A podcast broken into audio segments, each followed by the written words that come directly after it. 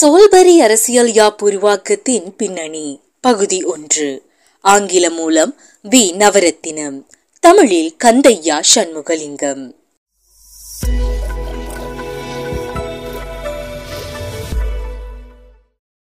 ஆயிரத்தி தொள்ளாயிரத்தி நாற்பத்தி ஏழில் சோல்பரி அரசியல் யாப்பு நடைமுறைக்கு வந்தது. இந்த யாப்புடன் தமிழர்களின் துயர நாடகம் ஆரம்பித்தது. சோல்பரி அரசியல் யாப்பின் தோற்றம் அதன் வீழ்ச்சி இறுதியில் அது ஒழிக்கப்பட்டமை ஆகிய வரலாறு தமிழர்களின் இத்துன்பியல் நாடகத்தில் உள்ளடங்குவதாகும். தமிழ் சிங்கள உறவுகளில் இவ்வரசியல் யாப்பு கருப்பு பக்கங்களாக உள்ளது. காலனிய ஆட்சிக்கு உட்பட்ட மக்கள் சமூகங்கள் அரசியல் விடுதலையும் சுதந்திரமும் என்ற பாதையில் வெற்றிகரமாக பயணிப்பதாயின் அம்மக்கள் சமூகங்கள் சில திறமைகளை வளர்த்துக் கொள்ள வேண்டும். இந்த வெற்றி பயணத்திற்கு நாகரிகமான அரசியல் நடத்தை என கருதப்படுவதும் உலகு தழுவிய பொது விதிகள் சிலவற்றால் எழுதப்படாத நாகரிக நடத்தை விதிகளால் வழிநடத்தப்படக்கூடிய அரசியல் பண்பாட்டை அச்சமூகங்கள் ஏற்று நடக்கும் திறமைகள் என்பன அவசியமான முன் தேவைகளாகும். சுதந்திரம் என்பது இந்த விதிகளை மீறுவதற்கான அனுமதி பத்திரம் அன்று புதிதாக கிடைத்த சுதந்திரத்தை சிங்கள தலைவர்கள் ஆரோக்கியமானதும் வளம் மிக்கதுமான ஒரு நாட்டை கட்டி எழுப்புவதற்கு உபயோகிப்பதற்கு தவறினர். பிரித்தானியா விட்ட இடத்தில் இருந்து முன்னோக்கிய பாதையில் செல்வதை விடுத்து இத்தலைவர்கள் மத்திய கால இலங்கையின் மகாவம்ச பகைகளுக்கு புத்துயிர் அளித்தனர். இது ஓர் அவலநிலையாகும்.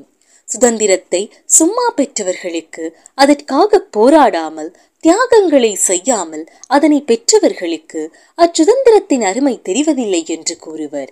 அது இலங்கை தலைவர்கள் விடயத்தில் வெளிப்படையான உண்மையாகிவிட்டது. வன்முறையிலான அமெரிக்க சுதந்திர போராயிருந்தால் என்ன? சாத்வீக வழியிலான இந்திய சுதந்திர போராட்டமாகவிருந்தால் என்ன? மக்களின் தியாகங்கள் இல்லாமல் சுதந்திரம் கிடைப்பதில்லை. அளப்பரிய தியாகங்கள் மூலம் பெற்ற சுதந்திரத்தின் பெருமதியை மக்கள் நன்கு உணர்ந்திருந்தனர். அரசியல் சுதந்திரத்தின் பெருமதியை உணர்ந்திருந்த அமெரிக்கர்களும் இந்தியர்களும் தாம் போராடி பெற்ற சுதந்திரத்தின் பயன்களை நன்முறையில் தூய்க்க முடிந்தது. இலங்கை வன்முறை போராட்டத்தின் மூலம் சுதந்திரத்தை பெறவில்லை. சாத்விக வழிகளில் கூட அது போராட்டத்தை நடத்தவில்லை. இந்தியா சுதந்திரத்திற்காக போராடி அதனை பெற்றது. இந்நிலையில் பிரித்தானியர் இலங்கைக்கும் சேர்த்து சுதந்திரத்தை வெள்ளித்தட்டத்தில் வைத்து சும்மா கொடுத்து விட்டனர் சிங்கள தலைவர்களுக்கு அதன் அருமை தெரியவில்லை. இரண்டாம் உலக யுத்தம் முடிவுக்கு வந்த வேளையில் பிரித்தானிய சாம்ராஜ்யம் தனது காலனிய கொள்கையில் பெருமாற்றம் ஒன்றை செய்தே ஆக வேண்டிய நிலைக்கு தள்ளப்பட்டது. இந்த உண்மை அரசியல் நோக்கர்களுக்கு புலப்படலாயிற்று. இங்கிலாந்து தனது தூரதேசத்து காலனிகளை இனிமேலும் முன்னரை போல கட்டியாள முடியாது என்பது தெளிவாயிற்று. இந்தியாவின் வெள்ளையனே வெளியேறு இயக்கம் பிரித்தானிய சாம்ராஜ்யத்தின் அடித்தளத்தையே ஆட்டம் காண வைத்தது. காந்தி நேரு ஆகிய தலைவர்களோடு ஆயிரக்கணக்கான தொண்டர்கள் சிறையில் அடைக்கப்பட்டிருந்தனர். பிரித்தானிய வைஸ்ராயாகவிருந்த பேவல் பிரபுவால் இந்தியாவின் எந்த பகுதியிலும் தனது ஆணையை செலுத்த முடியவில்லை. மவுண்ட் பேர்டன் பிரபுவின் தலைமை கட்டளை பணியகம் இலங்கையில் கண்டியில் அமைக்கப்பட்டிருந்தது. அவர் தென்கிழக்கு ஆசியாவிற்கு பொறுப்பான உயர்படை தளபதியாக இருந்தார். அட்மிரல் லைட்டன் என்பவர் இலங்கை தீவின் பொறுப்பதிகாரியாக இருந்தார். இலங்கையின் சிவில் விவகாரங்கள் மந்திரிகள் சபையிடம் இருந்தது. மந்திரி சபையின் தலைவராக டி. எஸ். செனநாயக்க இருந்தார். அக்கால டொனமூர் அரசியல் அமைப்பின்படி பிரித்தானியர்களான மூன்று செயலாளர்களின் கட்டுப்பாட்டிற்கு உட்பட்டே சேனநாயக்கவும் மந்திரி சபையினரும் குடியியல் விவகாரங்களை நிர்வகித்துக் கொண்டிருந்தனர். இவ்வேளை இந்தியாவிற்கு சுதந்திரம் வழங்குதல் பற்றிய செய்திகள் பரவலாயின. டி. எஸ். சேனநாயக்க பிரித்தானியாவின் அதிகார வகுப்புடன் இலங்கைக்கு சுதந்திரம் வழங்குதல் பற்றி பேசுவதற்கு இதுவே நல்ல தருணம் என்ற முடிவுக்கு வந்தார். பிரித்தானியாவின் வெள்ளை மாளிகை அலுவலகத்துடன் டி. எஸ். தொடர்பு கொண்டார். அவ்வலுவலகம் யுத்தம் முடியும் வரை இதை பற்றி பேச முடியாது என அறிவித்தது. யுத்தம் முடிவுற்றதும் அரச ஆணைக்குழுவிற்கு சமர்ப்பிப்பதற்கான அரசியல் யாப்பு வரைவை சமர்ப்பிக்குமாறு மந்திரிகள் சபையை வெள்ளை மாளிகை அலுவலகம் கேட்டுக்கொண்டது. சிங்கள அமைச்சர்களை பெரும்பான்மையாக கொண்ட இம்மந்திரி சபை ஒரு அரசியல் திட்ட வரைவை முன்வைத்தது. இத்திட்டம் பிரித்தானியாவின் மந்திரி சபை அரசாங்கம் என்ற மாதிரியை பின்பற்றி வரையப்பட்டது. மந்திரி சபை எந்த வரைவை ஏற்றுக்கொள்ளும்படியும் அது பற்றி அரசு ஆணைக்குழு விசாரணை செய்ய வேண்டிய தேவை இல்லை என்றும் கேட்டுக்கொண்டது. அக்காலத்தில் இலங்கை பல்கலைக்கழக கல்லூரியின் அதிபராக இருந்த சர் ஐவர் ஜெனிங்ஸ் இந்த வரைவை தனித்து எழுதி வழங்கினார் என்பது பலரும் அறிந்த உண்மை. யுத்தம் முடிவடைந்ததும் பிரித்தானியா அரச ஆணைக்குழு ஒன்றை நியமித்தது. மந்திரி சபை வரைவை ஆராய்ந்து இலங்கைக்கு பொருத்தமான அரசியல் யாப்பை சிபாரிசு செய்யும்படி இவ்வாணைக்குழு வேண்டப்பட்டது. ஆணைக்குழுவின் தலைவராக சோல்பரி பிரபு நியமிக்கப்பட்டிருந்தார். ஆணைக்குழு இலங்கையரிடம் சான்றுகளை கேட்டறியும்படியும் கோரப்பட்டது. டி. எஸ். சேனநாயக்கவும் மந்திரி சபையும் ஆணைக்குழுவை பகிஷ்கரிப்பது என முடிவு செய்தனர். இந்த பகிஷ்கரிப்பு வெறுமனே உத்தியோகபூர்வமான அறிவிப்புத்தான். அவர்கள் ரகசியமாக ஆணைக்குழுவுடன் கொழும்பில் வைத்து பேரம் பேசலிலும் நீண்ட உரையாடலிலும் ஈடுபட்டனர். மந்திரி சபையின் வரைவை அப்படியே ஏற்க வேண்டும் என்றால் ஏன் ஆணைக்குழு ஒன்றை அமைத்திருக்க வேண்டும்? ஆணைக்குழுவை நியமித்த வெள்ளை மாளிகை அலுவலகம் இலங்கையில் சிங்களவர் தமிழர் முரண்பாடுகள் இருப்பதை நன்கு அறிந்திருந்தது. மந்திரி சபை வரைவு சிங்களவர் சமர்ப்பித்த வரைவு என்பவற்றை நன்கு தெரிந்திருந்தது. தமிழர்களையும் ஏனைய சிறுபான்மையினரையும் தம் பக்க கருத்துக்களை கூறவும் கேட்டறியவும் வாய்ப்பு வழங்கப்படவில்லை என்ற குறை வரக்கூடாது என்பதற்காகவே வெள்ளை மாளிகை அலுவலகம் ஆணைக்குழுவை விசாரணைக்காக நியமித்தது. இலங்கையில் உள்ளது போன்ற பிரச்சனையை பிரித்தானியர் இந்தியாவிடத்தில் எதிர்கொண்டனர். அங்கு இந்து முஸ்லிம் பிரச்சனை இருந்தது. பிரித்தானியர் இந்தியா விடயத்தில் முஸ்லிம் சார்பாக தீர்மானம் எடுக்கவிருந்தனர் இலங்கையில் சிங்களவர்களுக்கு சார்பாக முடிவு செய்ய தயாராகிக் கொண்டிருந்தனர். ஆனால் தம் மீது குற்றம் சாட்ட முடியாத வகையில் ஆணைக்குழுவை நியமித்தனர். இந்தியாவில் ஒரு விதமாகவும் இலங்கையில் இன்னொரு விதமாகவும் நடந்து கொள்வது தம் மீது குற்றம் சுமத்துவதற்கு ஏதுவாகலாம் என பிரித்தானியா கருதியது. சோல்பரி ஆணைக்குழுவை என்ன காரணத்திற்காக நியமித்தார்கள் என்பது ஒரு புறம் இருக்க ஆயிரத்தி தொள்ளாயிரத்தி நாற்பத்தி நான்கு தொடக்கம் ஆயிரத்தி தொள்ளாயிரத்தி நாற்பத்தி ஐந்து காலத்தில் ஆணைக்குழு இலங்கையின் பிரதான நகரங்கள் யாவற்றிலும் அமர்வுகளை நடத்தியது. எல்லா சிறுபான்மை சமூகங்களும் தமது அமைப்புகளூடாக தமது கருத்துக்களை முன்வைத்தன. இலங்கை தமிழர்கள் ஒரு தலைமையின் கீழ் ஒன்றுபட்டவர்களாய் அன்று இருக்கவில்லை. அவர்களிடையே பல குழுக்கள் இருந்தன. ஒவ்வொரு குழுவும் ஒவ்வொரு பாதையில் பயணித்த வண்ணம் இருந்தன. தமிழ் தேசியவாதத்தினை ஜி. ஜி. பொன்னம்பலம் பிரதிநிதித்துவம் செய்தார். அவருக்கு கீழ்மட்டத்தில் இருந்து எழும் மக்கள் ஆதரவு இருந்தது. அவரிடம் கவர்ச்சி ஆளுமையும் இருந்தது. எதிர்காலத்தில் அமையப்போகும் சட்டசபையில் இலங்கையின் சிறுபான்மை இனங்களின் சமநிலை பிரதிநிதித்துவத்திற்கான ஒரு திட்டம் அவரிடம் இருந்தது.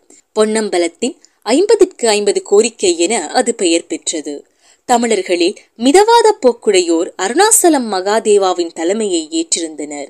இவர் டி. எஸ். சேனநாயக்காவின் மந்திரி சபையில் டொனமுர் யாப்பின் படியான அரசில் அமைச்சராகவும் பதவி வகித்தார். தமிழ் மிதவாதிகள் சிங்களவர்களிடம் எவ்வித நிபந்தனையையும் விதிக்காமல் அவர்களுக்கு முழுமையான ஆதரவை வழங்கினர். தமிழ் தேசியவாதிகளிடமும் தமிழ் மிதவாதிகளிடமும் ஒரு விடயத்தில் கருத்தொற்றுமை இருந்தது. இலங்கையின் அனைத்து பகுதிகளிலும் குடியேறி வாழ்வதற்கான உரிமை தமிழர்களுக்கு உள்ளது என்பதில் அவர்கள் இருசாராரும் நம்பிக்கை கொண்டிருந்தனர். ஆனால் யதார்த்தத்தில் வடக்கு கிழக்கு தமிழ் பெரும்பான்மையினராக வாழும் பகுதியாகவும் ஏனைய பகுதிகள் சிங்களவர் பெரும்பான்மையினராக வாழும் பகுதிகளாகவும் இருந்தன. இந்த விடயத்தில் தமிழ் தலைவர்கள் பெருந்தவரை இழைத்தார்கள். இத்தவறே பெரும் கேடு சூழ்வதற்கு காரணமாயிற்று. இந்த தவறான அரசியல் கொள்கை பல்லாயிரக்கணக்கான தமிழர்களின் உயிர்களையும் அவர்களின் சொத்துக்களையும் இழப்பதற்கு காரணமாயிற்று. சிறுபான்மை இனத்தவர்களிடையே பல்வேறுபட்ட அபிப்பிராயங்களையும் கொண்டவர்களான பலர் இருந்தனர். இவர்கள் யாவரையும் ஒன்றிணைக்கும் அமைப்பு ஒன்றை உருவாக்கி ஒருமித்த குரலில் சோல்பரி ஆணைக்குழுவிற்கு கோரிக்கைகளை முன்வைக்க வேண்டும் என கருதப்பட்டது.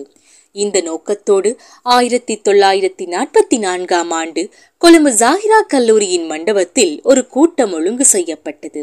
இந்த கூட்டத்தை ஜிஜி பொன்னம்பலத்தின் ஆதரவாளர்களே முன்மொழிந்து கூட்ட அறிவித்தலை யாவருக்கும் அனுப்பினர். கொழும்பு நீதிமன்றத்தின் சட்டவாளர்களான எனது இரு நண்பர்கள் அந்த கூட்டறிவித்தலை என்னிடம் கொடுத்து கூட்டத்தின் அமைப்பாளர் என்ற வகையில் கையெழுத்திடுமாறு கேட்டனர். நான் கையெழுத்திட மறுத்துவிட்டேன். இதற்கு மூன்று காரணங்கள் இருந்தன. தனிப்பட்ட காரணங்களுக்காக நான் அவ்வேளை அரசியலில் இறங்க தயாராக இருக்கவில்லை. இரண்டாவதாக சமநிலை பிரதிநிதித்துவம் என்ற கருத்தில் எனக்கு உடன்பாடு இருக்கவில்லை. அது நியாயமான ஒரு வழிமுறை என்றோ தமிழர்களின் பிரச்சனைகளின் தீர்வுக்கு அதனை திறன்மிகு வழிமுறையாகவோ நான் கருதவில்லை. மூன்றாவதாக நான் அக்காலத்தில் சமஷ்டி முறை பற்றிய அரசியல் சிந்தனையால் கவரப்பட்டிருந்தேன். இனங்களுக்கிடையே ஏற்பட்டுள்ள பகைமை உணர்வை அம்முறையை நீக்க வல்லது என்றும் கருதினேன். எஸ்டபிள்யூஆர்டி பண்டாரநாயக்க ஆக்ஸ்போர்ட் பல்கலைக்கழகத்தில் இருந்து திரும்பிய சில நாட்களின் பின்னர் இலங்கைக்கு சமஷ்டி முறை வேண்டும் என்று வாதிடும் முறையில் ஒரு கட்டுரையை எழுதியிருந்தார். அக்கட்டுரையால் நான் கவரப்பட்டிருந்தேன். என்னிடம் கூட்டறிவித்தலை கொண்டு வந்து காண்பித்த சட்டவாளர்களான நண்பர்கள் சட்ட நூலகத்தில் இருந்த நண்பர்கள் பலருக்கும் அக்கூட்டறிவித்தலை காட்டி ஆதரவு கேட்டனர் என்பதை அறிந்து கொண்டேன். இந்த விடயம் பற்றி பல ஆண்டுகள் கடந்த பின் எஸ்ஜேவிபி செல்வநாயகம் அவர்கள் ஒரு தகவலை எனக்கு கூறினார்.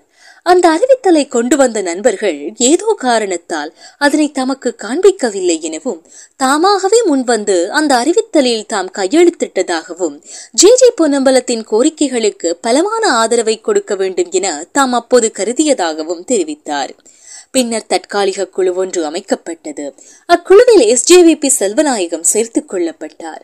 அ. மகாதேவ சு. நடேச பிள்ளை ஆகிய இருவரும் பொன்னம்பலத்தின் கருத்தில் இருந்து மாறுபட்ட கருத்துக்களை உடையவர்களாகினும் தமிழ் மிதவாத கருத்துக்களை உடையவர்களாயிருந்த இவ்விருவரும் தற்காலிக குழுவில் சேர்த்துக் கொள்ளப்பட்டனர். ஜி. ஜி. பொன்னம்பலம் இறுதியில் தலைவராக தேர்ந்தெடுக்கப்பட்டார். தற்காலிக குழு பின்னர் இலங்கை தமிழர் காங்கிரஸ் கட்சி என உருவாக்கம் பெற்றது. தற்காலிக குழு தமிழர் சார்பில் ஆணைக்குழுவிற்கு தமிழர் தரப்பின் கோரிக்கைகளையும் நியாயங்களையும் எடுத்துக் கூறியது. ஜி. ஜி. பொன்னம்பலம் தற்காலிக குழுவின் முதன்மை பேச்சாளராக விளங்கினார். அவர் ஐம்பதிற்கு ஐம்பது திட்டம் பற்றி பாராளுமன்றத்தில் நீண்ட நேர உரையாற்றினார். அவரது உரையில் தமிழ் மக்களின் பிரச்சினைக்கான அரசியல் தீர்வு இருக்கவில்லை. அவர் பெருமதி மிக்க திட்டத்தை அவ்வுரையில் முன்வைத்திருப்பாரேயானால் அவரது உரை வரலாற்று முக்கியத்துவம் வாய்ந்ததொன்றாக அமைந்திருக்கும். ஆயினும் அவரது ஐம்பதுக்கு ஐம்பது யோசனை அக்காலத்தில் சிறுபான்மை இனத்தவர்களின் பொது இணக்கத்தின் படியான கருத்தாக இருந்தது என்பதை குறிப்பிடலாம். ஐம்பதிற்கு ஐம்பது யோசனை சிங்களவர் நாட்டின் பெரும்பான்மை என்ற காரணத்தால் புதிய யாப்பின் படியான சட்டசபையில் அவர்களுக்கு ஐம்பது வீத ஆசனங்களை கொடுக்க வேண்டும் எனவும் மீதமுள்ள ஐம்பது வீத ஆசனங்களையும் சிறுபான்மை இனங்களுக்கு கொடுக்க வேண்டும் என்றும் கூறுவதாக இருந்தது. சட்டசபையில் எந்த ஒரு குறிப்பிட்ட சமூகமும் மேலாதிக்கம் செலுத்தக்கூடாது என்பதே இந்த யோசனையின் பொருளாகும். இதற்கு முந்தைய டொனமூர் சட்டசபையும் இவ்வாறான கருத்தின் அடிப்படையில் தான் உருவாக்கப்பட்டிருந்தது. தமிழர் பெரும்பான்மையினராக வாழும் வடக்கு கிழக்கு மாகாணங்களில் இருந்து தமிழர் பிரதிநிதித்துவம் தெரிவு செய்யப்படலாம். ஏனைய மாகாணங்களில் அங்கும் இங்குமாக சிதறி வாழும் தமிழர்களும் தமது குரலை அழுத்தமாக வெளிப்படுத்த முடியும் எனினும் அவர்கள் ஒருபோதும் அப்பிரதேசங்களிற்கு தமிழ் பிரதிநிதிகளை தெரிந்தெடுத்தல் இயலாது. பல தலைமுறைகளாக கட்டியெழுப்பப்பட்ட தமிழர் நலன்களை பாதுகாக்கும் வழி இதுவே. ஐம்பதிற்கு ஐம்பது திட்டத்தின்படி சிறுபான்மை இனத்தவர்கள் யாவரும் ஒற்றுமையாக ஒன்றிணைந்து செயற்படுவார்கள் என எதிர்பார்க்கப்பட்டது. பொன்னம்பலத்தின் ஐம்பதிற்கு ஐம்பது திட்டம் முன்வைத்த தீர்வு போலியானது. அதனால் சிறுபான்மையினரின் பிரதிநிதித்துவம் நடைமுறையில் ஐம்பது வீதத்தினதாக இருப்பதை உறுதி செய்திருக்க முடியாது. சிங்கள தலைவர்கள் அதனை ஏற்றிருப்பார்களா? ஆணைக்குழு அதனை ஏற்றிருக்குமா என்பது ஒரு புறம் இருக்க சுதந்திரத்தின் பிந்திய நிகழ்வு போக்குகளில் ஐம்பதிற்கு ஐம்பது திட்டம் நடைமுறையில் எவ்வித வேறுபாட்டையும் ஏற்படுத்தி இருக்க முடியாது. பொன்னம்பலத்தின் சிறப்பான உரை எடுத்துரைப்பு என்பவற்றிற்கு ஆணைக்குழு பாராட்டுரையை வழங்கியது. ஆனால் அவரின் கோரிக்கையை ஆணைக்குழு முற்றாக நிராகரித்தது. மந்திரி சபை வரைந்தளித்த யாப்பை ஆணைக்குழு முழுமையாக ஏற்றது. அன்றைய காலத்தின் தலைவர்கள் அரசியல் ஞானமும் தீர்க்க தரிசனமும் அற்றவர்களாக நடந்து கொண்டனர். இதற்காக பிற்கால தலைமுறையினர் அவர்கள் மீது குற்றம் சுமத்துவார்களானால் அதில் தவறு இல்லை அன்றைய தலைவர்கள் குறுகிய குழு நலன்கள் பற்றி சிந்தித்து தமிழினத்தின் நலன்களும் எதிர்காலமும் பற்றி சிந்திக்க தவறிவிட்டனர். இதனால் ஏற்பட்ட துன்பத்தை இன்றும் அனுபவித்துக் கொண்டிருப்பவர்கள் இன்றைய தமிழர்கள்தான். சிங்களவர்களின் கொடுங்கோலாட்சியாலும் அவர்கள் இழைக்கும் அநீதியான செயல்களாலும் அவதிக்குள்ளானவர்கள் பிற்கால சந்ததியினரே. பிரித்தானியர் இலங்கையை விட்டு நீங்கிச் சென்று முப்பது ஆண்டுகள் கடந்துவிட்ட இக்கால எல்லையுள் தமிழினத்தை பூண்டோடு அளிப்பது ஒன்றே ஒரே பணி என்ற பாங்கில் இலங்கை அரசாங்கம் செயற்படுகிறது. தமிழர்களுக்கு அவர்கள் பிறந்த தாயக மண்ணில் குடியுரிமை என்பது நிச்சயமற்ற ஒன்றாகவே அமைந்துள்ளது. அவர்களுள் ஒரு பிரிவினரின் குடியுரிமை பறிக்கப்பட்டு விட்டது. தமிழர்களின் நிலங்கள் அரசாங்க நிதியுடன் செயற்படுத்தப்படும் குடியேற்ற திட்டங்களால் பறிக்கப்படுகிறது. அவர்களது மொழிக்கு அங்கீகாரம் இல்லை. அரசாங்கத்திலும் தனியார் துறைகளிலும் உத்தியோகம் பெறுவதானால் அவர்கள் சிங்களத்தை கற்க வேண்டும் என்ற நிலை உள்ளது அரசாங்க பதவிகள் அவர்களிடம் இருந்து பறிக்கப்பட்டு சிங்களவர்களுக்கு கொடுக்கப்பட்டது. புதிதாக நடைபெறும் ஆட்சேர்ப்புகளில் அவர்களுக்கு இடம் இல்லை. பல்கலைக்கழகங்களிற்கும் உயர்கல்வி நிறுவனங்களிற்கும் அனுமதி மறுக்கப்பட்டுள்ளது அல்லது தவிர்க்க முடியாத ஆக குறைந்த அளவிற்கு மட்டுப்படுத்தப்பட்டுள்ளது. சர்வாதிகார ஆட்சியின் உச்சமாக அமையும் விடயம் தமிழர்களின் உயிருக்கும் உடமைக்கும் பாதுகாப்பற்ற நிலைதான். ஏறக்குறைய நானூறு ஆண்டுகால அந்நிய ஆட்சியின் பின்னர் தமிழர்களுக்கு தாம் இழந்த சுதந்திரத்தை மீண்டும் பெறுவதற்கு வரலாறு ஒரு சந்தர்ப்பத்தை வழங்கியது. அதனை உரிய முறையில் பயன்படுத்த அக்கால தலைவர்கள் தவறிவிட்டார்கள். அருகேயுள்ள இந்தியாவில் ஒரு சிறுபான்மை இனமான முஸ்லிம்கள் இந்த வாய்ப்பை பயன்படுத்தி ஒரு தனி அரசை அமைத்துக் கொண்டனர். சுதந்திரத்திற்கு பின்னர் புதிய தலைமுறையினரான இலங்கை தமிழர்கள் ஏன் இவ்விதம் சிந்தித்து செயற்பட தவறினர்? தமிழர் பிரச்சனையை தீர்க்க தவறினர் என தெரியவில்லை. அக்கால தலைவர்களுக்கு இந்த சிந்தனை தோன்றவில்லை என கூற முடியாது. சோல்பர் யானை குழுவின் முடிவுகள் வெளிப்படுத்தப்பட்டு தெரிய வந்த நிலையில் ஜி. ஜி. பொன்னம்பலம் உடனடியாகவே குடியேற்ற நாடுகளின் செயலாளருக்கு தந்தி செய்தி அறிவித்திருந்தார். சோல்பர் யானை குழுவின் முன்மொழிவு திருத்தம் செய்யப்படாவிட்டால் தமிழர் சமஷ்டி தீர்வை கோருவதற்கு நிர்பந்திக்கப்படுவார்கள் என அவர் அச்செய்தியில் கூறியிருந்தார். அச்செய்தியை அனுப்பியதும் அல்லாமல் அவர் லண்டனுக்கு விரைந்து பயணமானார். அவரது பயணம் எவ்வித பயனையும் தரவில்லை. அக்கால தலைவர்கள் யாவரும் கொழும்பு நகரின் செல்வந்த வகுப்பு தமிழர்களாக இருந்தனர். அவர்கள் தமது குறுகிய சுயநலன்களை பற்றியே சிந்தித்தனர். இருந்தபடியே மாற்றமின்றி யாவும் தொடர வேண்டும் என்ற மனப்பான்மையுடன் அவர்கள் சிந்தித்தனர். இலங்கையின் அரசியல் கட்டமைப்பில் ஏற்படக்கூடிய புரட்சிகர மாற்றம் தங்களின் வாழ்க்கையை குலைத்து தலைகீழாக புரட்டிவிடும் என அச்சம் கொண்டிருந்தனர். நாட்டில் எவ்வகைப்பட்ட பிரிவினைக்கும் அவர்கள் தயாராக இருக்கவில்லை. கொழும்பிலும் பிற சிங்கள பகுதிகளிலும் அவர்களுக்கு இருந்து வந்த வேரூன்றிய நலன்கள் அவர்களின் அரசியல் சிந்தனையின் மீது செல்வாக்கை செலுத்தியது. அவர்கள் தம் நலன்களை பற்றியே கவலை கொண்டிருந்தனர். மிக அண்மை காலம் வரை அவர்களின் சொத்து சுகங்கள் யாவும் எரிந்து சாம்பலாகி போனதும் இருத்த ஆறு பெருகியோடியதுமான நிகழ்வுகள் நடைபெறும் வரை அத்தலைவர்கள் தாம் உருவாக்கிய மாயக் கற்பனையோடுதான் வாழ்ந்தார்கள் என்பது ஒரு சாபக்கேடு. தமிழ் தலைவர்களின் இக்குறுகிய சுயநல நோக்கு அவர்களை தொடர்ச்சியாக தொல்லைப்படுத்தியது. திசை மாறி செல்ல வைத்தது. அவர்களின் இப்பலவீனத்தை புரிந்து கொண்ட சிங்கள தலைவர்கள் அவர்களை தம் தேவைக்கு ஏற்றவாறு பயன்படுத்திக் கொண்டனர். புதிய அரசியல் யாப்பு பற்றிய வெள்ளை அறிக்கை விவாதத்தில் அவர்களது கபடத்தனம் வெளிப்பட்டது. தமிழ் தலைவர்களும் அவர்களது சூழ்ச்சி வலையில் அகப்பட்டுக் கொண்டனர்.